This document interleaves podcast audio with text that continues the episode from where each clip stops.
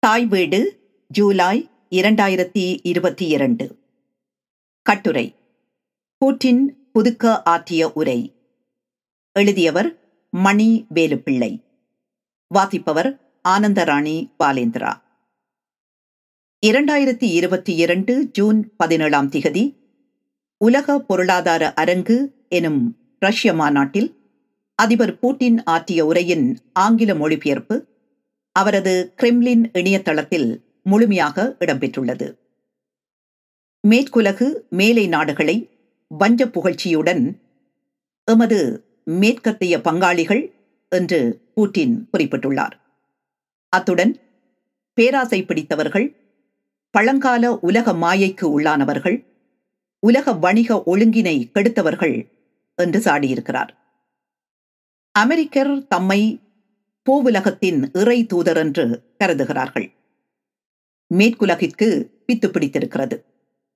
Russia மீதான காழ்ப்பு அவர்களை பிடித்து ஆட்டுகிறது என்று தெரிவித்திருக்கிறார்.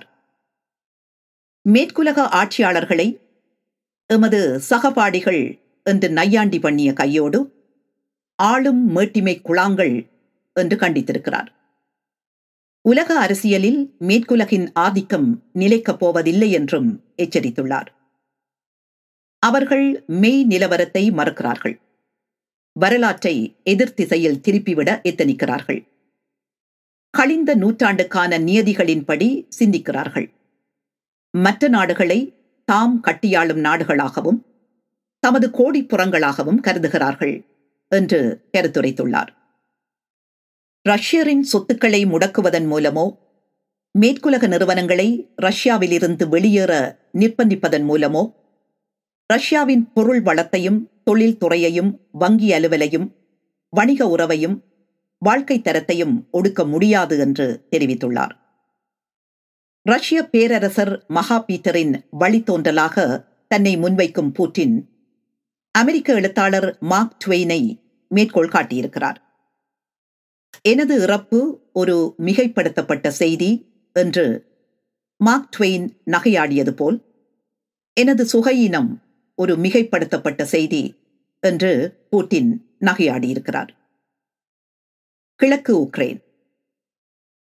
பூட்டின் ஆற்றிய உரையில் டொன்பாஸில் விசேட படை நடவடிக்கை எனும் தொடர் பத்து தடவைகள் இடம்பெற்றுள்ளது. டொன்பாஸ் என்பது கிழக்கு உக்ரைனில் பெரும்பாலும் ரஷ்யர்கள் வாழும் டொனட்ஸ் லுஹன்ஸ் பிரதேசங்களை உள்ளடக்கிய புலம். உலக பொருளாதார நெருக்கடிக்கு விசேட படை நடவடிக்கையே காரணம் என்ற மேற்குலகவாதம் இதில் நிராகரிக்கப்பட்டுள்ளது. விசேட படை நடவடிக்கை ஒரு கடின முடிவாயினும் அவசிய முடிவு. டொன்பாஸை விடுவிப்பதற்கும் உலக பொருளாதார நெருக்கடிக்கும் எதுவித சம்பந்தமும் இல்லை.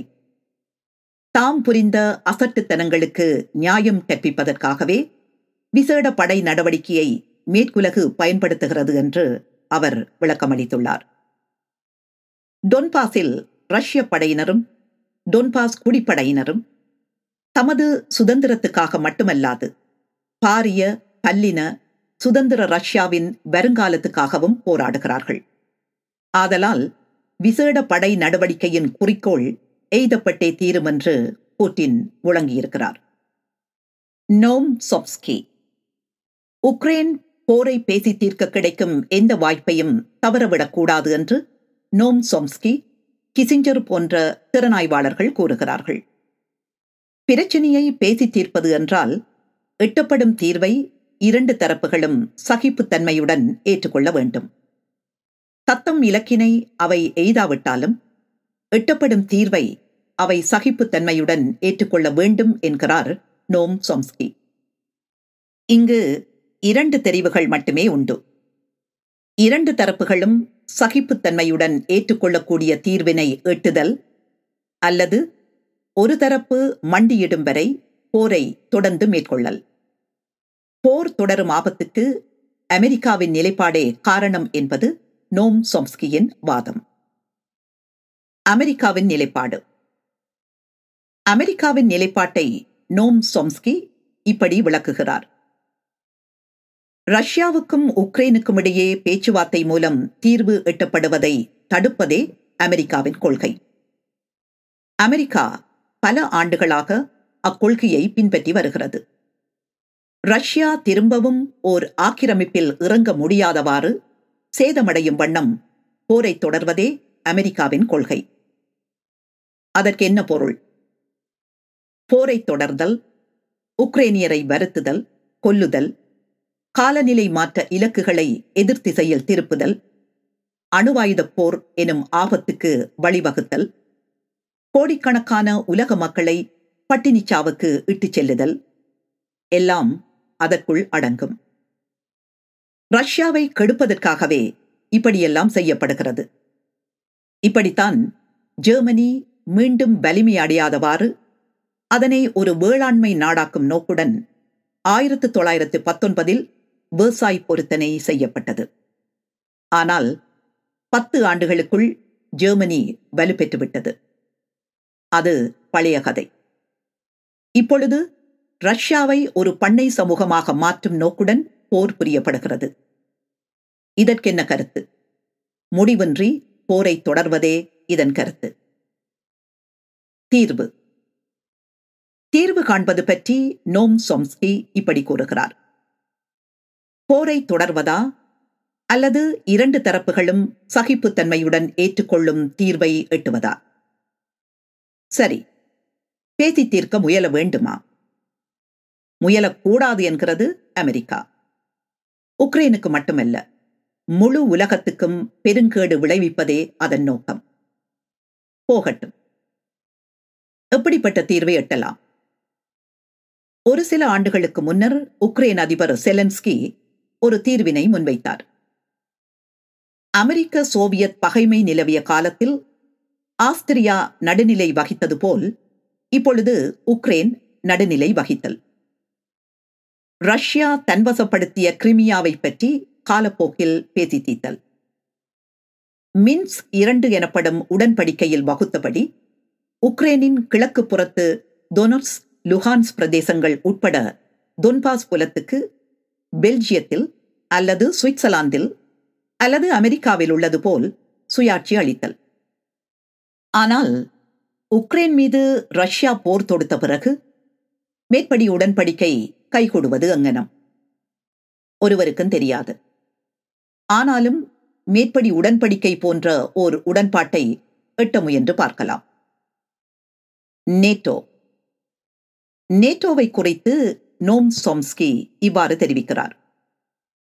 ரஷ்யா பேரழிவுக்குள்ளாகும் வரை போரை தொடர்வதற்கு போர் செருக்கு மிகுந்த அமெரிக்காவும் பிரித்தானியாவும் உறுதி பூண்டுள்ளன. எனினும் ரஷ்யா பேரழிவுக்கு உள்ளாகும் என நான் நினைக்கவில்லை. மாறாக உக்ரைனே பேரழிவுக்கு உள்ளாகும். பிரான்ஸ் ஜெர்மனி இத்தாலி முதலிய நாடுகள் நிகழ்வு போக்குடையவை. அவை ரஷ்யாவுடனும் உக்ரைனுடனும் பேசி தீர்க்க முயன்ற பொழுது அமெரிக்கா அவற்றை அதட்டி தடுத்துவிட்டது. ரஷ்யாவும் புட்டினும் தோல்வியை ஒப்புக்கொண்டு வாயை பொத்திக் கொண்டு பின்வாங்க கூடுமா அல்லது உக்ரைனை அழித்தொழிப்பதற்குரிய ஆயுதங்களை பயன்படுத்தி அணுவாயுத போருக்கு இட்டுச் செல்லக்கூடுமா என்பதை அறிவதற்காக போர் எனும் கொடிய சூதாட்டம் தொடர்ந்து ஆடப்படுகிறது. அதற்காக அமெரிக்காவின் தலைமையில் பல்வேறு தரப்புகளின் ஆதரவுடன் போர் பரீட்சித்து பார்க்கப்படுகிறது.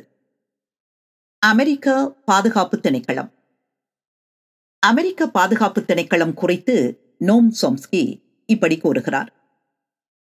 ஆட்சியாளர் நாடும் படு தீவிரமான நிலைப்பாடுகளை அமெரிக்க பாதுகாப்பு திணைக்களம் நிராகரிக்க நேர்ந்துள்ளது. அந்த வகையில் அது அமெரிக்காவின் அமைதி காப்பு படையாக மாறியுள்ளது. அமெரிக்க பேரவையாளர்கள் ஹிலரி கிளின்டனை போன்றவர்கள் வான சூன்ய வலியம் ஒன்றை ஏற்படுத்துவோம் என்று முழங்கியுள்ளார்கள். உக்ரைன் வான்பரப்பை அமெரிக்காவின் கட்டுப்பாட்டுக்குள் கொண்டுவரும் நடவடிக்கை அது. அதற்கு ரஷ்யாவின் உள்ளே நிலை கொண்டுள்ள விமான எதிர்ப்பு பீரங்கிகளை அமெரிக்கா தாக்கினால்தான் உண்டு. அதன் விளைவு என்னவாகும் என்பது பாதுகாப்பு திணைக்களத்துக்கு நன்கு விளங்கும். அதற்கெல்லாம் ரஷ்யா இடம் கொடுக்குமா? பதிலடி கொடுக்குமா? ரஷ்யா பதிலடி கொடுத்தே தீரும். அப்பொழுது அமெரிக்கா அணுவாயுத போரில் இறங்க நேரும். நாங்கள் எல்லோரும் அழிந்தொழிய நேரும்.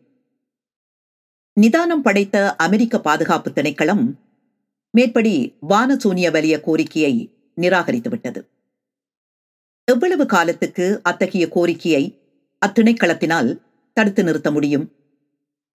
இது மிகவும் ஆபத்தான நிலவரம் அல்லவா நான் நெடுங்காலமாக உயிர் வாழ்ந்து வருபவன். இன்று போல் என்றுமே அமெரிக்காவில் எதேச்சதிகாரம் ஓங்கியதில்லை. இன்று உளவுப்படை வந்து என்னை மடக்கி பிடித்து சிறையில் அடைக்கும் என்று நான் கருதவில்லை. அவர்கள் என்னை ஏறெடுத்தும் பார்க்கப் போவதில்லை. ஆனாலும் ஊடகங்கள் எல்லாவற்றையும் இழுத்து பூட்டி விடுவார்கள். ரஷ்யாவின் நிலைப்பாடு. ரஷ்யாவின் நிலைப்பாடு பற்றி நோம் சோம்ஸ்கி இவ்வாறு கூறுகிறார். ரஷ்ய வெளிநாட்டு அமைச்சர் லாவரோவ் சொல்வதை அமெரிக்காவில் செவிமடுக்க அனுமதி இல்லை. ரஷ்ய தொலைக்காட்சி பார்க்க அனுமதி இல்லை. ரஷ்ய நிலைப்பாட்டை அறிவதற்கு நாங்கள் இந்திய தொலைக்காட்சியை அல்லது அல் ஜசீராவை பார்க்க வேண்டியுள்ளது. இந்தளவு தணிக்கை இங்கு எந்த காலத்திலும் இருந்ததில்லை. இது ஒரு விசித்திரமான பித்துப்பிடித்த நிலைப்பாடு.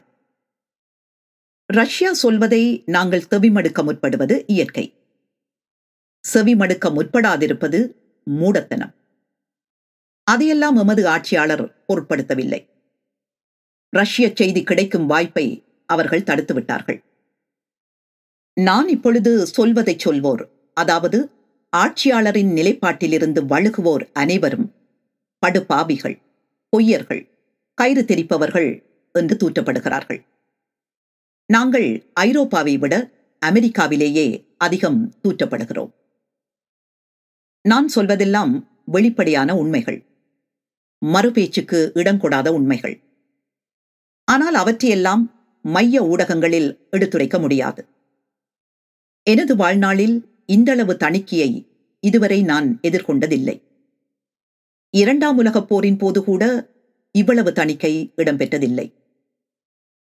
உக்ரைனுக்கான நேட்டோவின் ஆயுத விநியோக மார்க்கங்களை ரஷ்யா தாக்கினால் அது நேட்டோ மீதான தாக்குதலுக்கு நிகராகும். அதற்கு நேட்டோ பதிலடி கொடுத்தால் போர் எனும் ஏணியில் இன்னொரு படி எட்டப்படும்.